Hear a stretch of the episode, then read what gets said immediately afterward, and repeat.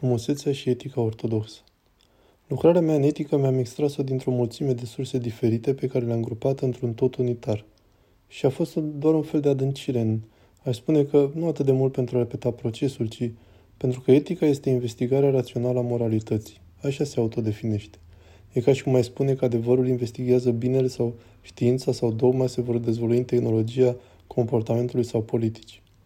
Dar odată ce vezi că etica este adevărul care investigează binele, atunci te întreb dacă nu ar trebui ca etica să ne arate cea mai bună viață. Așa că ce are de spus despre frumos? Cum se face că lipsește de aici o întreagă filozofie socratică transcendentală? Și nu doar că lipsește, dar lipsește într-un mod necinstit. Însă și definiția eticii suprimă frumusețea, nu o ia în calcul. Asta e o problemă și o poți face și mai gravă dacă spui că adevărul care investigează binele este la fel cum mai spune cunoașterea binelui și a răului. Deci acum ce este etica? Șarpele care încearcă să ne facă să mâncăm din pomul cunoașterii binelui și răului este ceva mai mult decât atât în acest tablou? Desigur. Pe de altă parte avem pe cineva ca bătrânul Porfirie și acest simț general al bătrânilor care spun că nimeni nu a devenit vreodată sfânt luptându-se rău cu răul. Trebuie să te îndrăgostești de Hristos, trebuie să te îndrăgostești de viețile, să permiți iubirii divine să fie insuflată în înăuntrul tău, deci să începi cu frumusețea în esență. Și apoi să ne întoarcem la Jane Jacobs, care a spus că în planificarea urbană între 1949 și 1974 au fost implicați mulți bani în încercarea de a lupta împotriva răului, în încercarea de a elimina mahalalele sau de a lupta împotriva distrugerii și altele asemenea. I-a spus că demersurile nu au făcut decât să înrăutățească lucrurile în fiecare caz.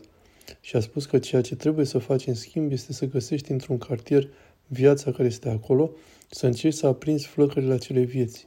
Și făcând asta vei atrage și mai multă viață acolo și vei sluji aceleia. Imaginea ei despre un oraș era ca focuri de tabără pe un câmp.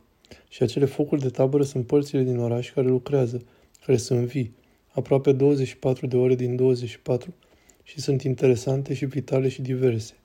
Crește numărul locurilor ca acestea și așa vei ajunge să reconstruiești orașul. Apoi, iar și iar acest tip, Simon Simek, nu știu cum se pronunță numele din familie, dar e mare pe YouTube și se uitește mereu să începi cu de ce. Din nou, se începe cu inspirația și cu frumosul. Așa trebuie să se întâmple lucrurile din punct de vedere spiritual. Și apoi te duci la metafizica ortodoxă a Sfinților Dionisie, Areopagitul și Maxim Mărturisitorul despre cum a creat Domnul lumea.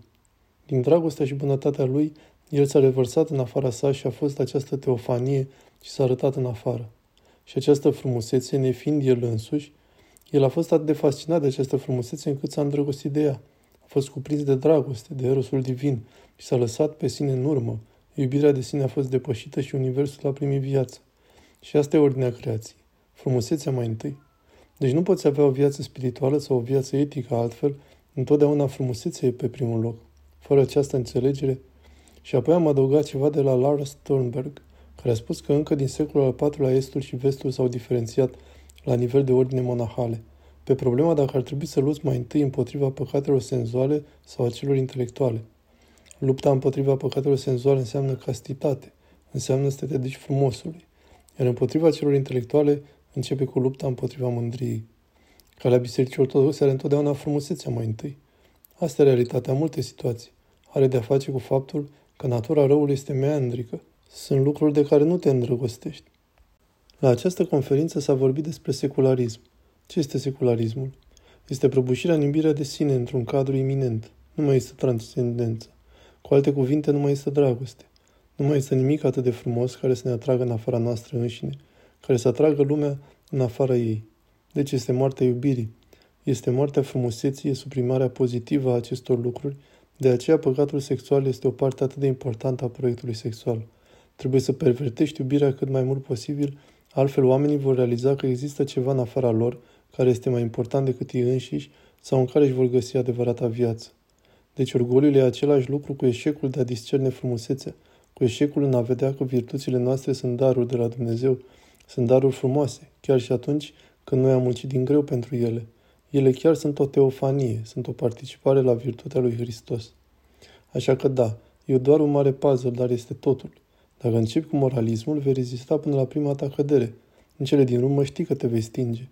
Și dacă începi cu autoanaliza ca în terapie, atunci vei deveni mai închis în tine însuți și asta e ceea ce produce cultura terapiei. Un popor fără rușine, un popor democratic.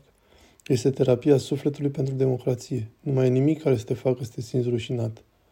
Cred că eram în liceu și am început să ne rugăm la școala de vară din Akron, Ohio, și la sfârșit Anthony Bloom are aceste două pagini despre viața de rugăciune profundă a Sfântului Siluan. Mi-a plăcut totul din acea mică lectură și numele lui și expresia Țineți mintea în iad, care cred că e acolo, chiar totul despre asta. Și câțiva ani mai târziu, când eram în al doilea an de facultate, viitorul părinte Nick Palace s-a întors din Grecia pentru a lucra în Washington DC, unde eram la școală.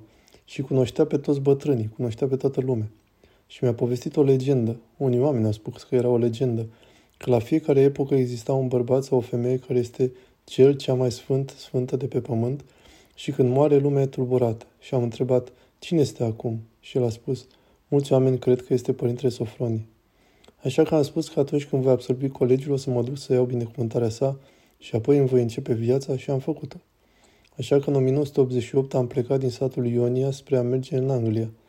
A durat câteva luni, dar am ajuns acolo la sfârșitul lunii noiembrie, zăpezile erau în toi, se întâmpla să închidă porțile mănăstirii exact în ziua în care am ajuns. Aveam o scrisoare de recomandare de la părintele meu spiritual de atunci, un stareț de la muntele Atos.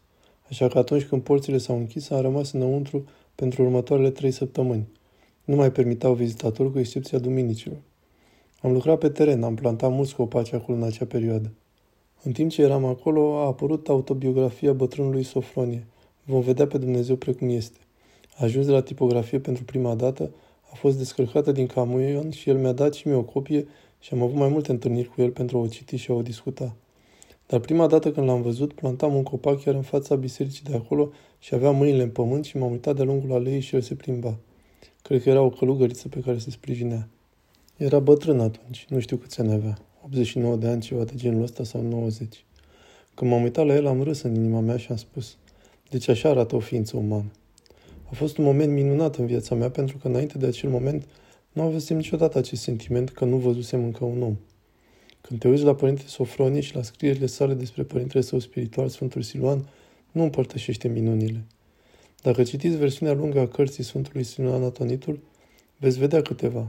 Ca de exemplu, când Sfântul Siluan a oprit o furtună și vreo 12 pescari erau gata să se înnace și a liniști valurile.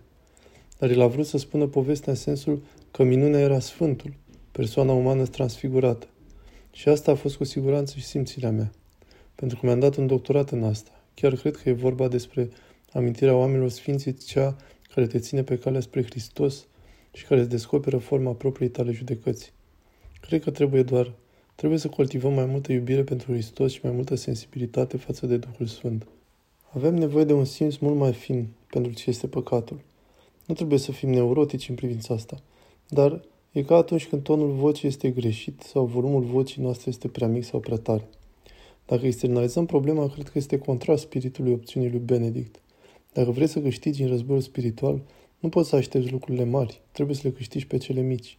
Știu că nu le-ai obținut, dar trebuie să te ocupi de ele și de dragoste, să te ocupi de ceea ce rușinea sfântă cele de la tine în cele trei faze concentrice și trebuie să-ți încălzești inima și să creezi cu adevărat o viață interioară.